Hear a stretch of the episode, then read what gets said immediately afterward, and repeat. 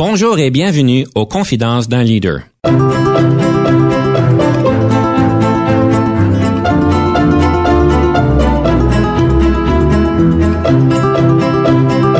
Ici Denis Lévesque, coach en leadership. Nous avons donc l'honneur et le privilège de recevoir en studio des leaders qui ont marqué leur communauté afin d'apprendre de leur expérience et de s'inspirer de leur sagesse.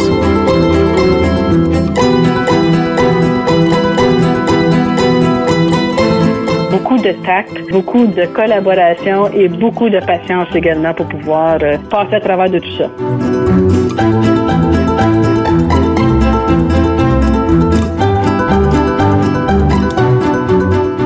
Bienvenue à la confidence d'un leader. Aujourd'hui, comme d'habitude, on regarde le leadership, on essaie de le regarder de différents angles, d'explorer différentes choses. Et aujourd'hui, nous avons le plaisir de regarder le leadership dédié à la francophonie. Comme vous le savez, on a des grands leaders dans notre communauté qui dédient leur vie, leur temps à cette question de la francophonie pour nous créer cet environnement, cette société qui puisse nous permettre de vivre pleinement notre culture et notre langue. Nous allons aussi regarder la question du leadership, est-ce qu'il doit être de style collaboratif? Est-ce que le leadership collaboratif est en fait le bon style? Et évidemment, nous allons faire un coup de pouce sur ce qu'on avait commencé la dernière fois, les rencontres d'équipe virtuelles. On va continuer de partager des meilleures pratiques dans notre conseil du coach dans le quatrième segment de l'émission. Pour nous permettre de tout euh, naviguer le tout, nous avons le plaisir d'avoir en studio Madame Joanne Lacombe, qui est présidente du Conseil des écoles catholiques du Centre-Est. Bonjour, Madame Lacombe. Bonjour, Denis. Je dois dire, Madame Lacombe, que j'ai regardé votre curriculum vitae et je dois dire que vous deviez être l'experte dans la direction générale. Vous avez tellement de postes comme directrice générale, que ce soit au Patro d'Ottawa, que ce soit au Centre Séraphin Marion d'Orléans, que ce soit à Langue Canada, à Vers l'Action. Euh, en tout cas, euh, il y a de la direction générale partout sur votre curriculum vitae et en plus de ça, vous êtes une des bénévoles qui dédie énormément de temps au bénévolat dans bien des est-ce que vous avez trouvé la formule magique du 25 heures? oui, exactement. C'est une bonne question. Euh, si j'avais la recette magique du 25 heures, euh, je pense que je pourrais devenir millionnaire pour vendre l'idée. Non, je pense que c'est vraiment de déterminer ses, ses, besoins, déterminer également ce qui est important euh, pour moi dans tous les postes que j'ai travaillé, c'est quelque chose que je que j'indiquais où oui, je prends un pôle de direction euh, générale d'une association qui est très important pour moi, mais en même temps, tout ce que je fais dans le bénévolat est important aussi. Et le bénévolat, vous savez, c'est peut-être bon euh, pour moi personnellement, c'est quelque chose que je redonne à ma communauté, mais en même temps, ça a toujours été très positif et très bon aussi pour les différents endroits que j'ai travaillé, parce que je pouvais apporter mes différentes expériences, je pouvais apporter les différentes euh, personnes que je connaissais, des connaissances aussi. Donc, euh, je pense que ça pouvait se faire un beau mariage. Disons que j'ai des journées pleines et lorsque je me couche le soir, je dors. Ça, c'est une bonne chose. Ce qu'on va commencer tout de suite, c'est les questions de perspective, donc un segment qui nous permet de débattre, si vous voulez, un sujet. Vous avez choisi, si j'ai bien compris, qu'un leader ou une leader doit utiliser le style de leadership collaboratif. Je vous donne donc deux minutes pour faire votre cas. Il y a différents styles de leadership qui existent. pour moi, celui qui, qui me parle le plus et que je crois j'utilise aussi, c'est vraiment d'être un leader euh, collaboratif. On peut dire qu'un leader collaboratif, c'est une personne euh, qui croit beaucoup dans, dans l'harmonie, qui cherche euh, aussi d'avoir une certaine cohésion avec les gens avec qui il travaille ou elle travaille. Également, c'est toute une question, puis ça dit dans le mot collaboratif, c'est les interactions qui sont importantes. Donc, c'est important de pouvoir euh, échanger, de pouvoir travailler en collaboration ou ensemble avec d'autres personnes pour pouvoir répondre à différents besoins dans l'équipe. Aussi d'être la personne qui s'assure qu'une équipe fonctionne bien ensemble, qu'ils sont satisfaits également de travailler ensemble et aussi de pouvoir regarder euh, comment est-ce qu'on peut trouver des façons d'assurer qu'il n'y a pas de conflit non plus dans le groupe. Puis je pense, lorsqu'on démontre une collaboration, ça demande beaucoup aussi au niveau du climat. Pour moi, c'est important d'être positif que d'être négatif. Donc, je trouve que la collaboration amène beaucoup aussi le point de vue euh, positif. Donc, c'est pour ça qu'on parle d'une cohésion qui est, euh, qui est renforcée. Pour moi, je trouve que lorsqu'on démontre comme un leader que la collaboration, c'est important, les autres gens vont suivre dans tout ça. Et c'est comme ça que j'ai toujours travaillé aussi dans les différents rôles que je veux, autant au niveau de direction générale et autant au niveau de, de rôle dans les présidences où je suis, où j'ai été, qu'il faut travailler ensemble. Et si je démontre que c'est important au sein de l'équipe, mais ben, le restant de l'équipe va faire la même chose aussi. Si tout le monde est prêt à travailler ensemble, de cette façon-là, on va pouvoir euh, réaliser de très belles initiatives. C'est une façon également d'élever la motivation du groupe dans des périodes qui peuvent être plus difficiles. Donc, je trouve que ce style-là est vraiment euh, le style gagnant euh, de, de, pouvoir travailler en collaboration. Donc, pour moi, c'est un peu rapidement le pourquoi le leadership ou donc être un leader collaboratif est important pour moi. Madame Lacombe, je suis tout à fait d'accord avec ce que vous dites. C'est mon style préféré. C'est certain qu'on va avoir des belles équipes qui se tiennent bien, qui collaborent ensemble.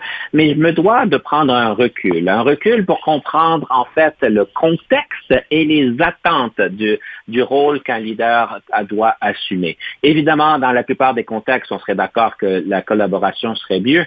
Mais il y a des attentes dans certaines organisations. Il y a quand même des contextes dans lesquels que peut-être c'est pas la bonne chose. Je peux juste m'imaginer avec Apple, avec Steve Jobs, d'après ce qu'on sache de Steve Jobs, de sa vie personnelle et à l'intérieur de Apple, c'était pas très collaboratif. La question est, est-ce que s'il avait été plus collaboratif, est-ce que Apple aurait eu autant de succès?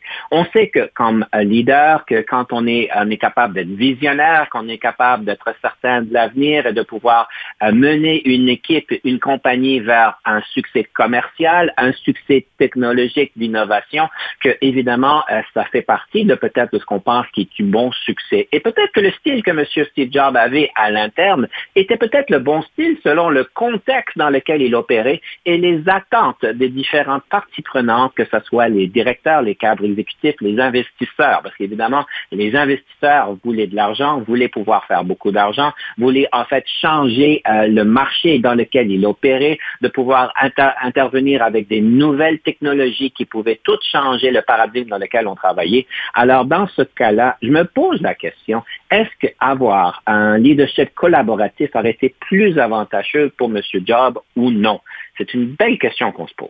C'est une excellente question. On ne pourra jamais avoir la réponse. Mais vraiment, lorsqu'on regarde, euh, je pense qu'il y a différents contextes euh, où peut-être le style de leadership qui doit ressortir un peu plus. Je pense que le leader parfait, ça serait d'avoir différents styles. Donc, un leader qui est directif dans certaines instances, un leader qui est chef de file dans une autre instance, qui est visionnaire d'un autre. Donc, les différents styles de leadership, euh, si on avait un peu de tout de chacun, ce serait peut-être le leader parfait. Tout à fait. C'est évidemment, c'est des grandes attentes. Et comme vous dites, je pense avoir différents styles dans notre boîte à outils nous permet de pouvoir mieux réagir aux différents moments. Mais je vais encore revenir à nos styles de préférence juste pour faire l'avocat du diable. Un style peut-être plus directif. Je peux juste m'imaginer encore une fois dans un situation de combat avec les militaires. Je pense pas qu'un général euh, ou bien peut-être euh, un capitaine qui est dans le feu de l'action plus typiquement qu'un général dirait à cette troupe qu'est-ce que tu penses qu'on devrait faire? On se fait tirer dessus, il y a des bombes qui éclatent partout. Je sais pas qu'est-ce que tu en penses. Je pense qu'il est plus important d'être plus directif sur le moment, peut-être même des fois dominant, parce qu'il y a des personnes qui peuvent être traumatisées sur le moment, qui ne peuvent peut-être pas bouger parce qu'ils sont traumatisés malgré la formation qu'ils reçoivent, et de devoir pratiquement les prendre physiquement de pouvoir leur dire, tu t'en vas là, mon chum, c'est important pour ta survie, la survie de l'équipe. C'est évident que j'utilise un exemple extrême, mais je pense que ça nous fait référence exactement ce que vous dites, Madame Lacombe, c'est d'avoir différents styles et de l'adapter au moment et au contexte serait peut-être avantageux. Et en même temps, surtout dans ce contexte que tu viens de dire, qui est un peu extrême aussi, mais qui porte beaucoup à réfléchir, est-ce qu'un leader collaboratif au lieu d'un leader directif aurait fait que les guerres auraient peut-être duré moins longtemps ou qu'on aurait peut-être eu moins de guerres aussi? Très bonne idée. Alors évidemment, on va laisser ça à nos généraux et à nos premiers ministres de pouvoir mieux adresser les choses. Madame Lacombe, c'est toujours un plaisir d'avoir les questions de perspective parce que souvent on dit de similaires choses mais avec différents, différents mots. Madame Lacombe, qu'est-ce que vous allez nous offrir comme cadeau? Moi, euh, ma une de mes chanteuses préférées est Madame Ginette Renault. Donc la chanson L'essentiel. Le titre dit tout. C'est important de pouvoir euh, jamais oublier c'est quoi l'essentiel dans nos vies. Donc, je vous offre cette chanson. Vous allez écouter cette belle chanson. Nous allons prendre une pause soyez des nôtres, parce que quand on revient, on va parler de c'est quoi une présidente d'un conseil scolaire. Pour plusieurs d'entre nous, on n'a aucune espèce d'idée c'est quoi.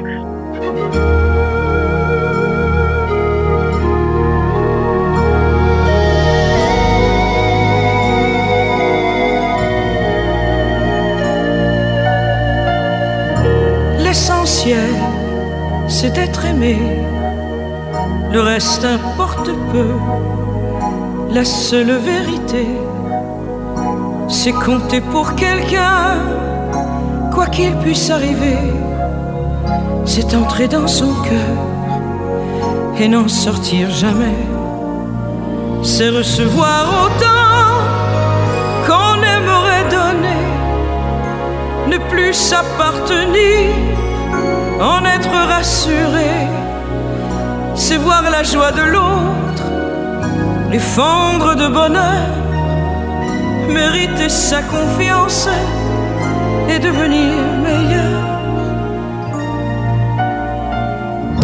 L'essentiel, c'est d'être aimé, contrairement à tout ce qu'on peut raconter. Ce n'est pas la fortune ou la célébrité qui ne sont que du vin et ne font que passer. Je crois que l'important est fait de petits riens, être attendu le soir et courir en chemin.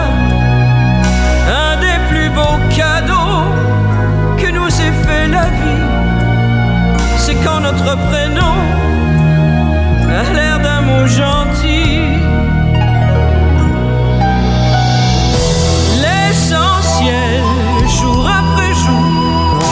C'est le rire aux éclats d'un enfant qui accourt et qui nous saute au cœur en guise de bonjour. Que demander de plus quand ses bras nous entourent Le reste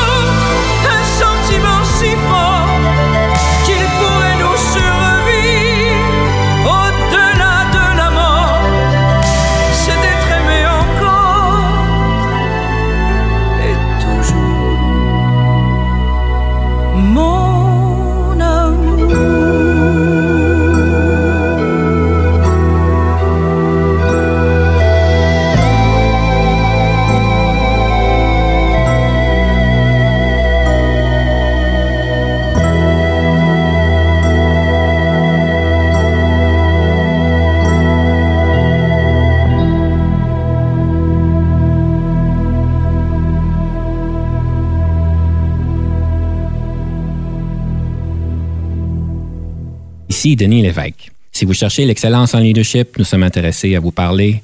Venez nous visiter à solutionoptigestion.ca.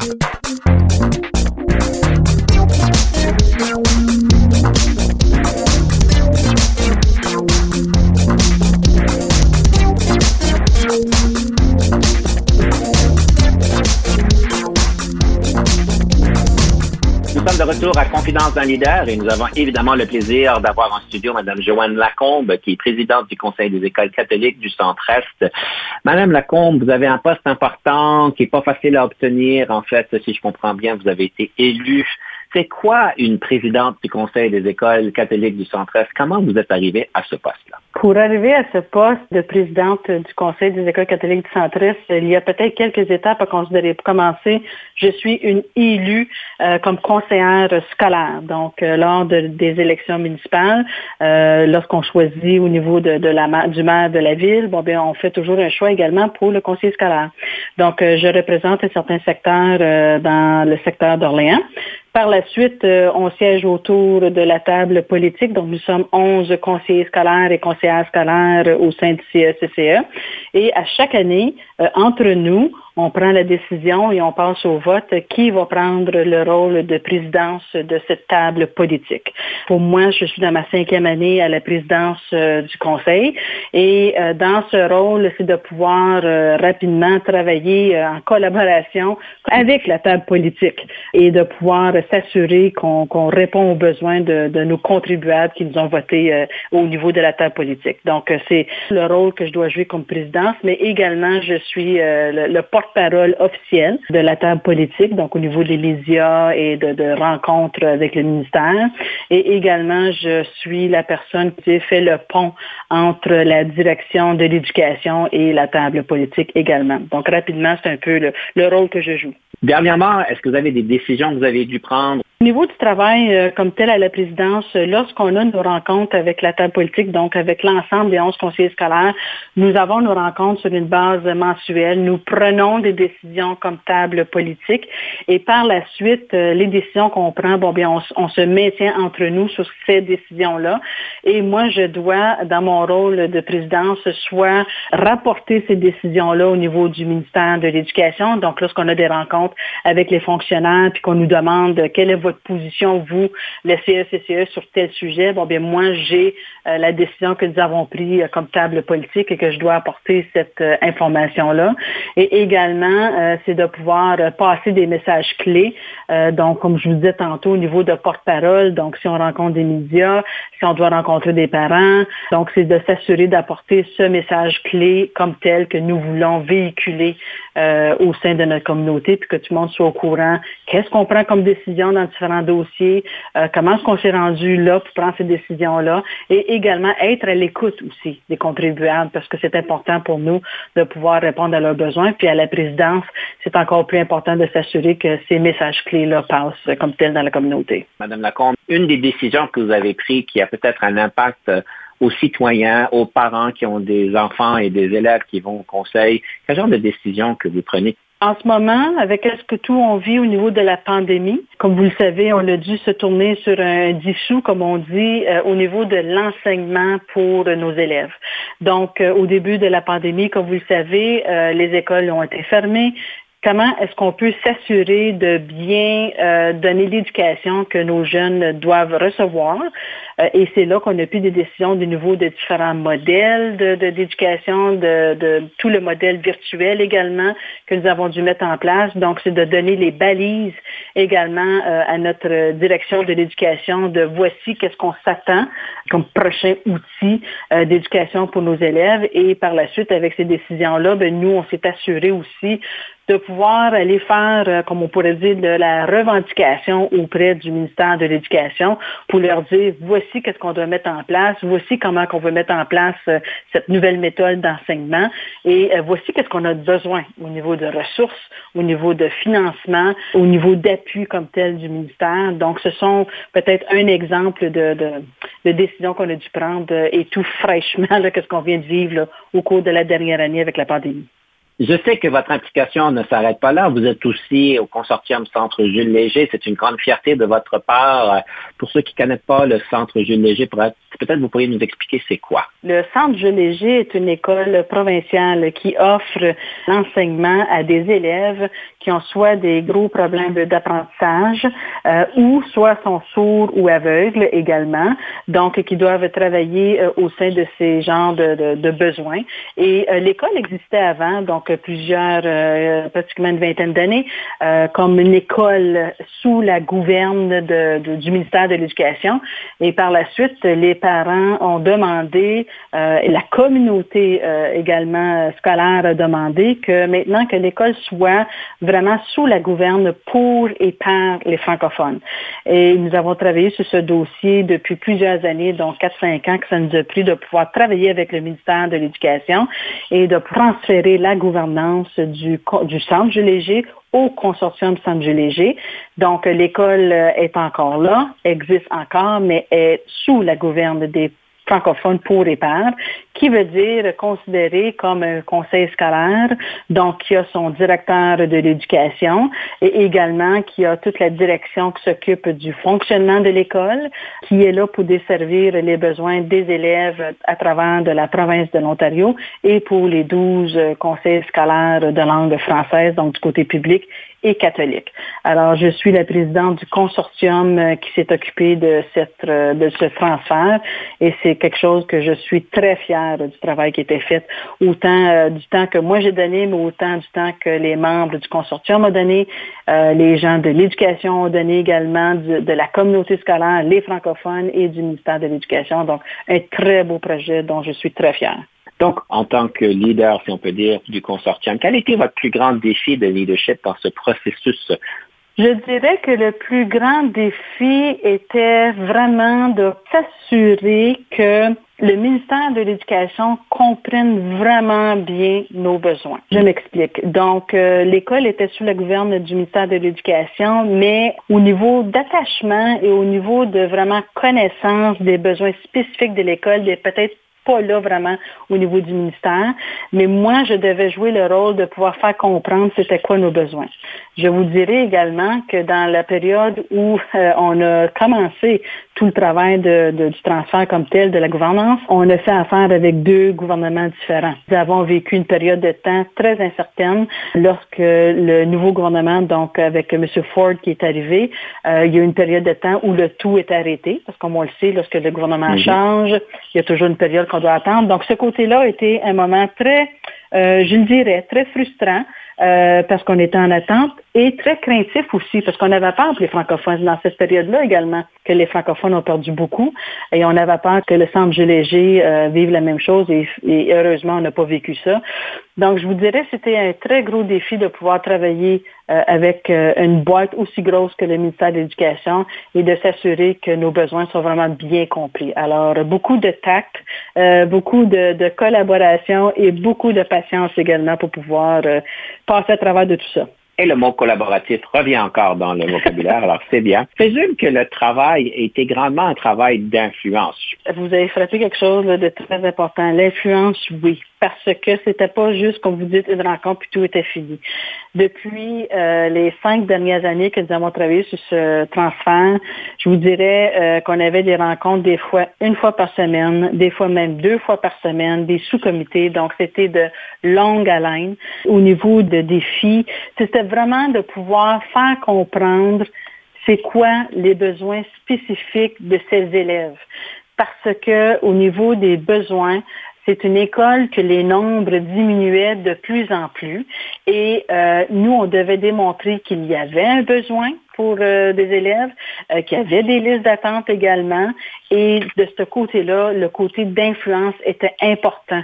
Donc, c'est important de pouvoir avoir les bonnes personnes autour de la table, d'apporter les bons messages également, puis de ne pas perdre d'espoir non plus. Ça pour dire, l'influence revient encore. C'est une thématique qui revient souvent pour les leaders en organisation aussi. Madame Lacombe, je sais que vous avez une deuxième pièce musicale à nous partager. C'est laquelle? Avec le groupe LGS, groupe Swing. Donc, j'aime beaucoup la chanson Au nom du Père et du Fils et du Sept Carré.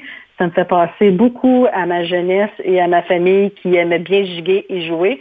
Donc, je vous offre cette chanson. Un beau cadeau que vous nous donnez. On va écouter Swing, évidemment. On va prendre une pause par la suite. Restez les nôtres parce qu'après ça, on va parler du fameux livre sur le leadership.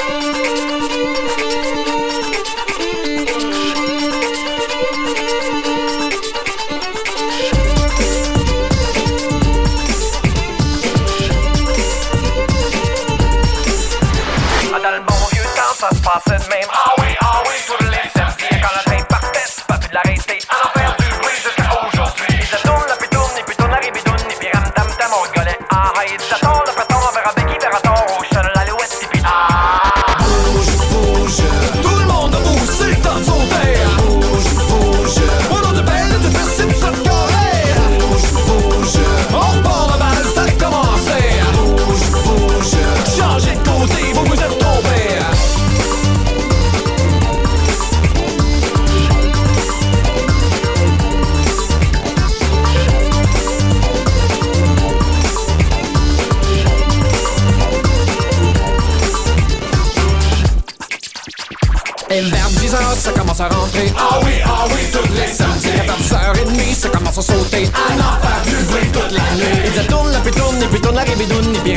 ram tam tam, on rigolait. Ah, ah, et dit à tort, le patron, on verra Becky, vers à tort, au ah.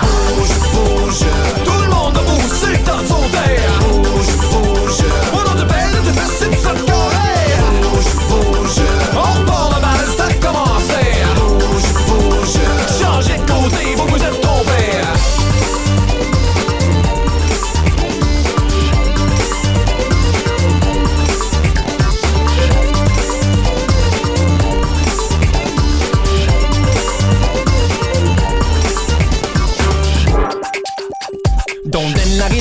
Natalie Mata matatalu malimatu, matapatali matu, donden la riden, matapatali matu, matatalu la ride, la ride. Donden la riden, matapatali matu, matatalu malimatu, matapatali matu, donden la riden, matapatali matu, matatalu la ride, la ride. Laisse ta tout à vous faire veiller. Ah oui, ah oui, tous les samedis. Et le technotrad va continuer à en faire vibrer pour l'éternité. Et ça tourne, la puis tourne, et puis tourne la ribidoune, et puis ram tam tam, on rigolait. Ah, et ça tourne, le paton, on verra Becky, verra tort, au chat, l'alouette, et puis ah. Bouge, bouge, tout le monde le temps de sauter. Bouge, bouge,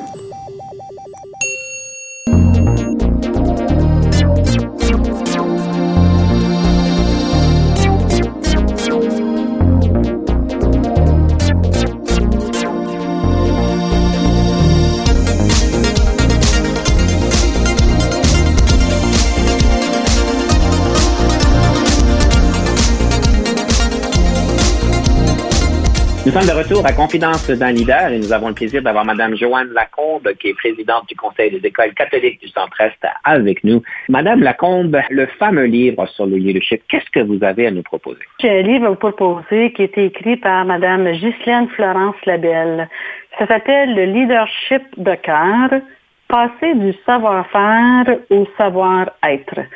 C'est un livre que je trouve très intéressant, qui est très à jour également, puis qui touche beaucoup à ce qu'on parlait tantôt de leadership collaboratif. C'est le livre que j'aimerais vous offrir. C'est quoi la plus grande leçon que vous avez retirée de ce livre-là? Je trouve que ce qui est important et qui est ressorti, c'est vraiment de dire on est peut-être leader, on, les gens nous regardent, on a des exemples, et c'est ça, je pense, qui est important. C'est, je vois que c'est quasiment faire le lien aussi d'être un parent. Donc, pour ceux qui sont parents aussi, c'est regarder le leader puis voir qu'est-ce qu'il fait.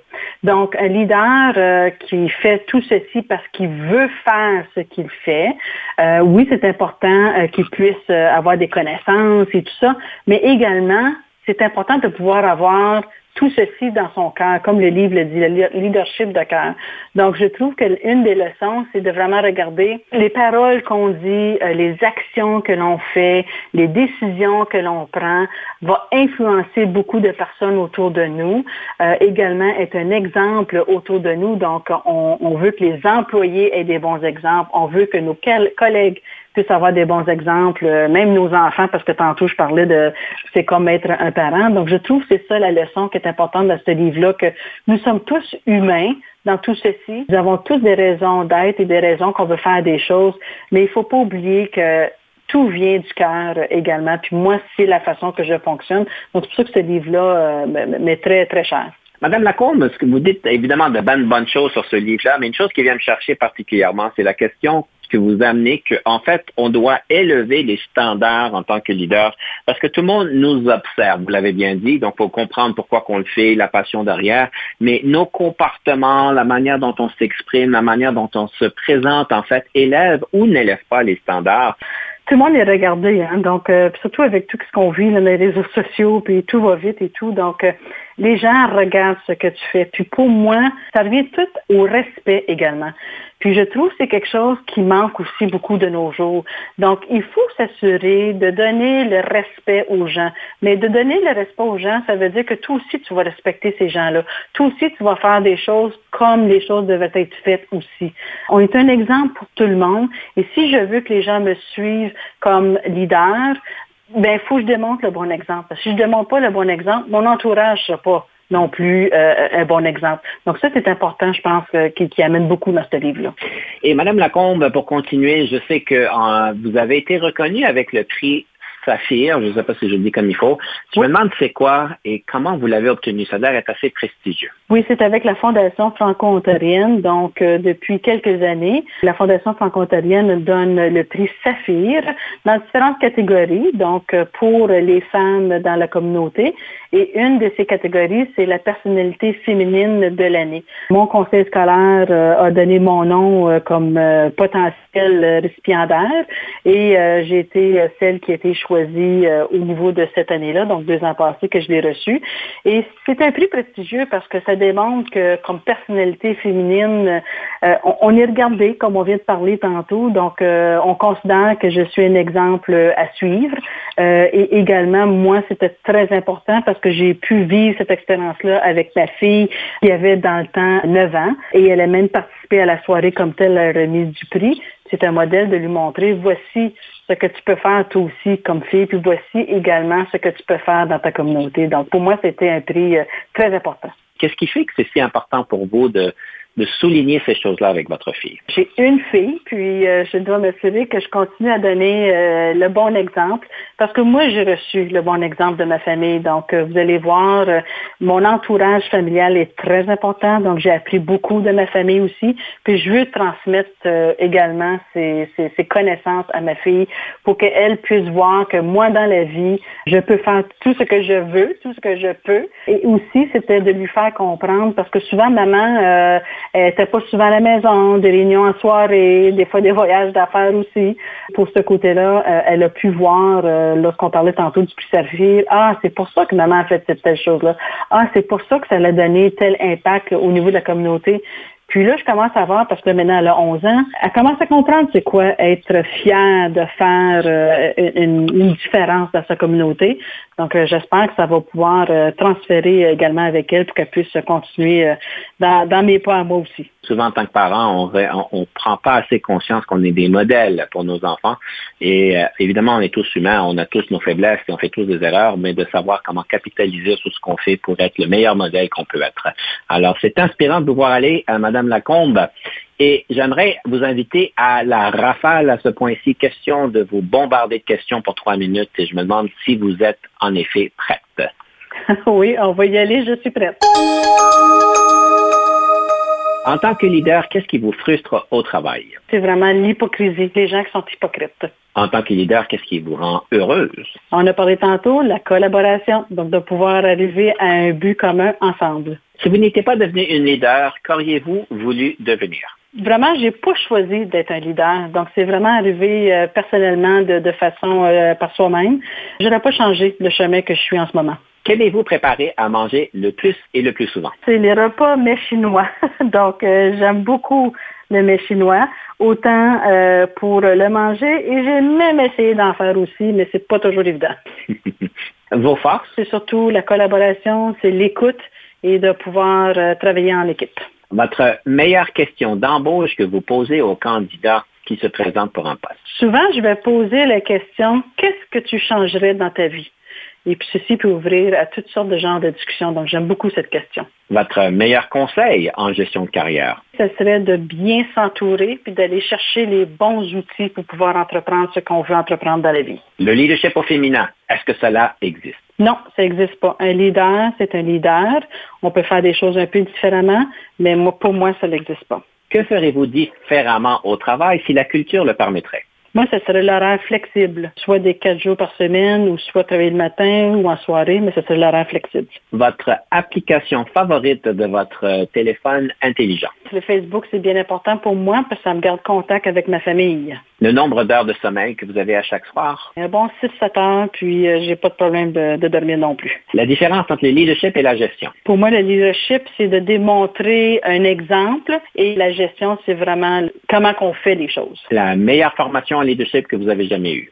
J'ai eu deux formations. J'ai une très bonne formation que j'ai reçue au niveau de ma maîtrise en administration avec euh, MBA de Pourcard de l'Université d'Ottawa, mais également euh, mon mentor qui est mon père, important pour moi. Votre passe-temps préféré? De passer du temps avec ma famille en voyage ou tout en regardant un bon film le vendredi soir. Le nombre d'heures moyennes que vous passez au bureau? J'ai fait des bonnes journées de 8 heures, 10 heures par jour. C'est des bonnes journées. Madame Lacombe, vous avez passé le test, évidemment. Sur ce, nous allons prendre une pause. Restez des notes. Quand on revient, ça va être le conseil du coach sur les fameuses réunions virtuelles.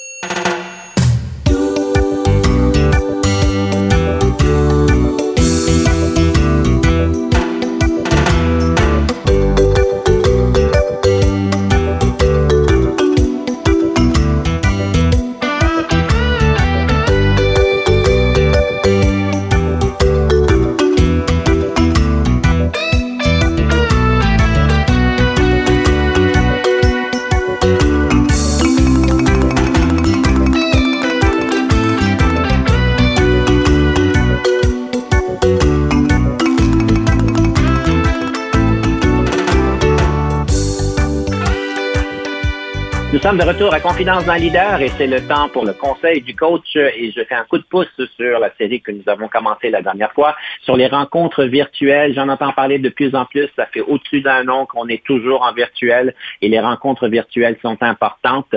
Ce que j'aimerais vous proposer ici aujourd'hui, c'est évidemment les rencontres virtuelles, en fait, amplifient nos bons, nos bonnes compétences, nos bons comportements et notre structure que nous avons à nos rencontres. Si nous avons pas, nous sommes pas très structurés en présentiel, évidemment, tout ça, ça va être amplifié en virtuel. Alors, une chose que je propose, ça fait au-dessus de 10 ans que je propose à mes clients, c'est de considérer les fameuses rencontres de 45 minutes. La plupart des organisations ont une, une de 60 minutes, un, un format assez standard, et on sait, il y a un dicton qui dit, on va prendre le temps qu'on nous alloue. Si je te donnais 70 minutes, tu ferais pas plus, mais tu prendrais 70 minutes. évidemment, le format de 45 minutes, en fait, pour ceux qui l'ont essayé, me disent que Denis, ça fait vraiment du bien parce que, en fait, j'en accomplis encore plus avec mon équipe et puis ça nous donne du temps supplémentaire, 15 minutes par heure pour pouvoir se préparer pour l'autre rencontre, de pouvoir se recharger un petit peu, aller chercher un petit café, faire des petits courriels et pouvoir, en fait, commencer l'autre rencontre à l'heure. Cependant, évidemment, pour pouvoir avoir une rencontre de 45 minutes, il est important d'être bien discipliné et bien structuré. Ceci demande, comme d'habitude, un agenda. Vous seriez surpris du nombre de personnes, de leaders qui me partagent que leur équipe et eux-mêmes n'ont pas d'agenda précis pour leur rencontre. Alors, c'est certain, il faut avoir un agenda précis pour s'assurer que les bonnes personnes sont invitées aux rencontres. Combien d'entre vous invitez toutes sortes de monde dans les rencontres pour les bonnes, les bonnes intentions, mais finalement, ils participent deux minutes où en fait, ils n'ont pas besoin d'être là. Alors, c'est certain qu'il faut être bien structuré, il faut bien gérer les 45 minutes parce qu'il est important de commencer à l'heure, mais il est aussi important de finir à l'heure parce que si votre 45 minutes finit par être 50 minutes, 55 minutes, 60 minutes, bien évidemment, on a perdu le format du 45 minutes. Pour ceux dont le contexte vous permette d'essayer le 45 minutes, je vais vous suggérer de le faire pour au moins 3 à 4 semaines afin que vous puissiez en fait comprendre les résultats, les bénéfices, c'est certain que ça va vous demander un effort et un ajustement, mais encore, bien des clients me disent que Denis, ça fait des merveilles et c'est fantastique.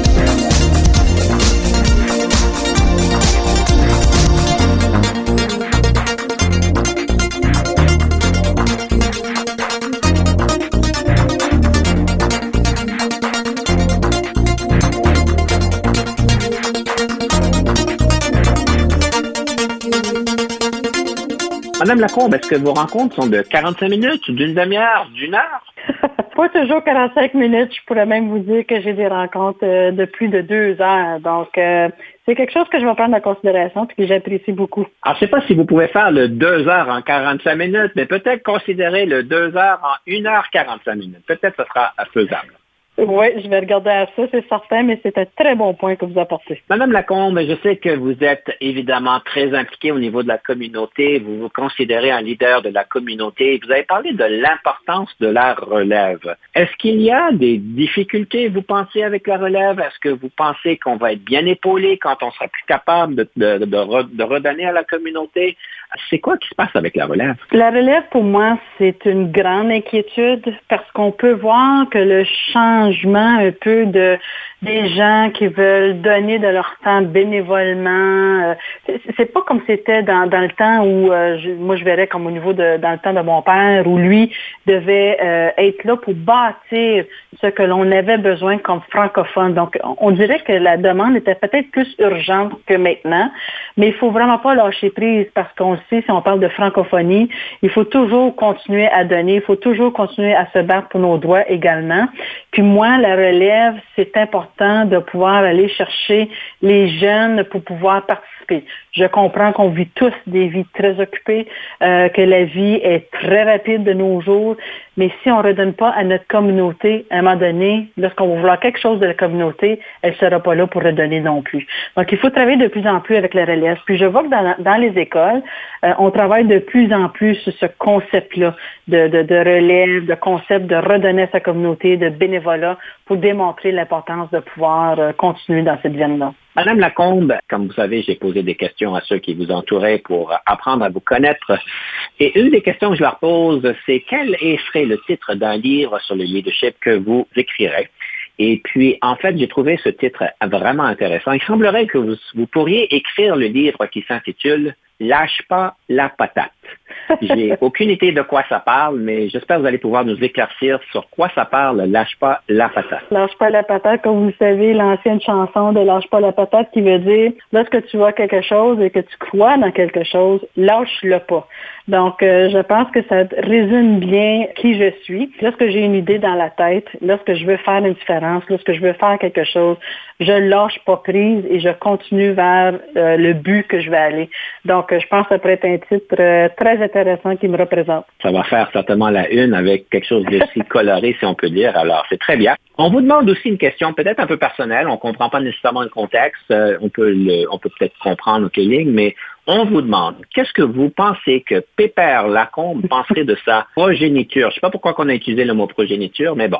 Qu'est-ce que vous pensez que Pépère Lacombe penserait de sa progéniture? Pépère Lacombe, c'est mon grand-père, le père de mon père. C'est un homme qui ne savait ni lire ni écrire, qui est allé à la Première Guerre mondiale qui a élevé une famille de sept enfants. Et lorsqu'on parle de progéniture, je comprends très bien le questionnement parce que nous sommes une belle grande famille du côté Lacombe. Se sont toujours maintenus ensemble, que nous sommes fiers de qui nous sommes devenus à cause de nos grands-parents. Euh, et également, je crois que mon grand-père serait très fier de voir l'ensemble de, de, sa famille, donc de sa progéniture au niveau de ses, euh, ses petits-enfants. Euh, J'ai des cousins, des qui ont travaillé dans le domaine de l'éducation, qui ont travaillé dans le domaine des droits de la femme, qui ont travaillé dans le domaine de la francophonie également. Donc, je pense que c'est très fier de qui nous sommes devenus et aussi euh, de l'intégrité que nous avons. Euh, on trouve c'est important de pouvoir euh, s'entretenir entre nous, mais de toujours respecter les autres autour de nous. Donc, pour ça, c'était une leçon qui était très importante qui est venue de nos grands-parents. Donc, j'apprécie beaucoup cette question. Si j'ai bien compris, votre famille, quand même, a été très impliquée au niveau de, la cause franco-ontarienne, de défendre les droits féminins, comme vous l'avez dit.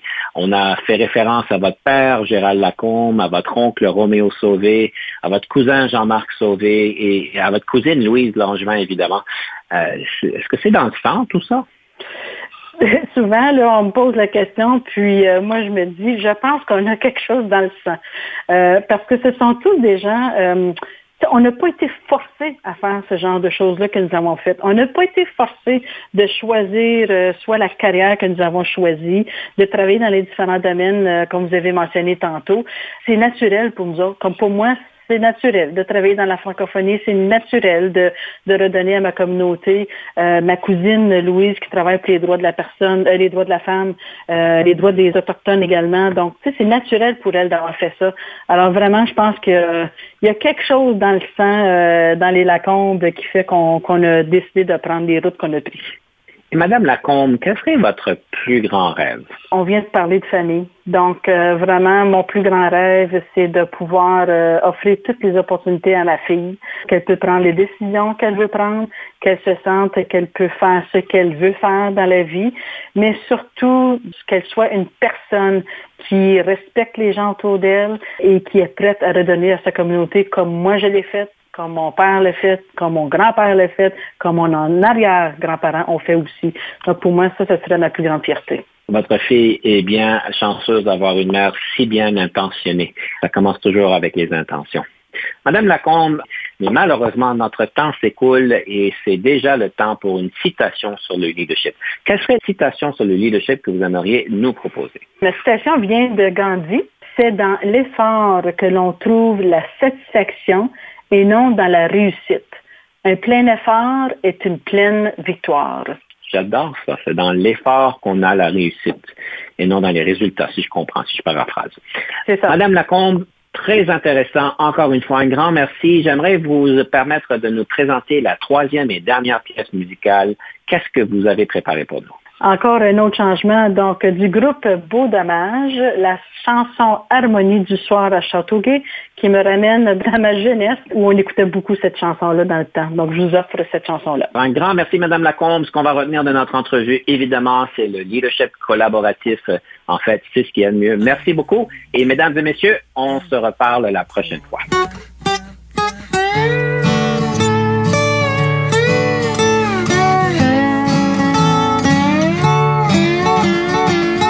Dimanche au soir à Châteauguay. Les pieds pendants au bout du quai. Les pieds pendants au bout du quai. Les pieds pendants au bout du quai. La rivière joue l'harmonica. Ma blonde se baigne les pieds dans l'eau. Ma blonde se baigne dans l'eau. Ma blonde se baigne les pieds dans l'eau. C'est plein d'oiseaux qui courent le long de l'eau en chantant leur chanson d'oiseaux. C'est plein d'oiseaux qui courent le long de l'eau.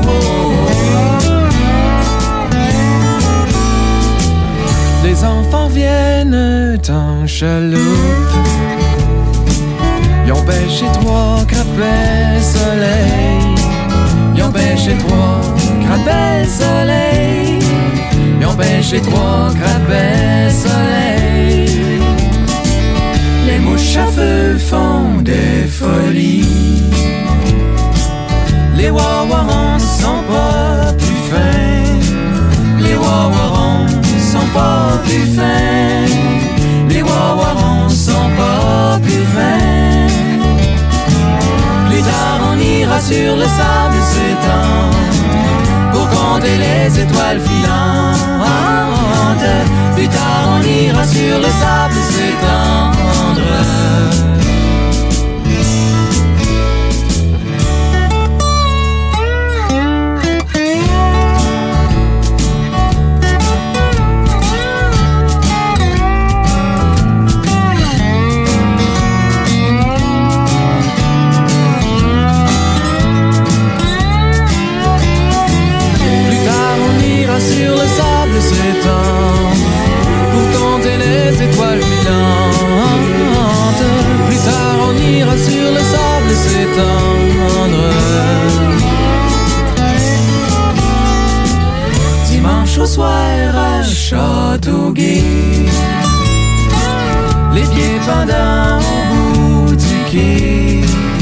les pieds pendants au bout du quai, les pieds pendants au bout du quai.